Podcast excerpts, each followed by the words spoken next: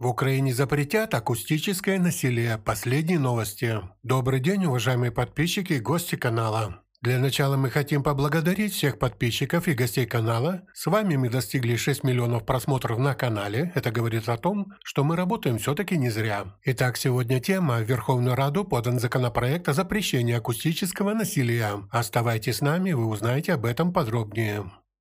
Возможно, впервые народные депутаты разных фракций пришли к обоюдному мнению, что необходимо запретить акустическое насилие в Украине.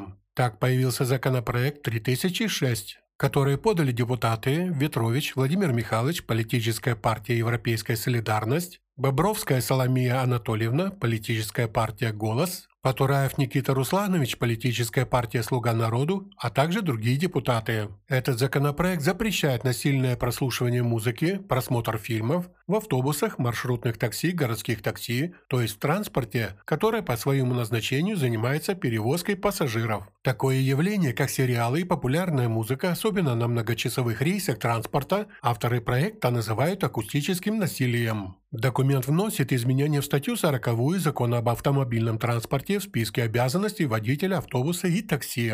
Так, водителям автобуса запрещается транслировать в салоне музыку, фильмы и другие звуковые сигналы, если они не являются информацией о поездке.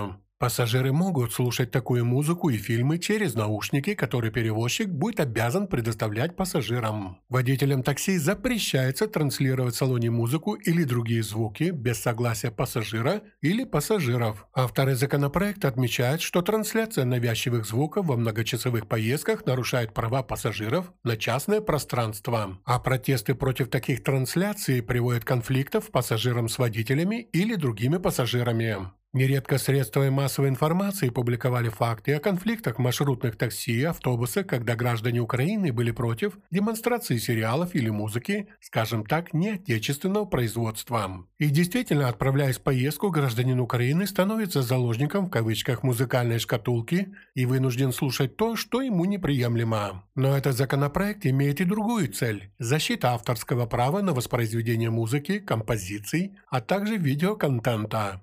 Трудно себе представить, что перевозчик официально приобретает лицензионное право на демонстрацию музыки или видео для того, чтобы развеселить пассажиров в дороге. То есть борьба с пиратством аудио-видеоконтента прослеживается и в этом законопроекте. А как вы считаете, действительно ли необходимы такие меры? Пишите свои комментарии, читаем все и по возможности отвечаем. Подписывайтесь на наш канал, чтобы не пропустить следующее видео. Всего вам хорошего и ждем вас снова на нашем канале.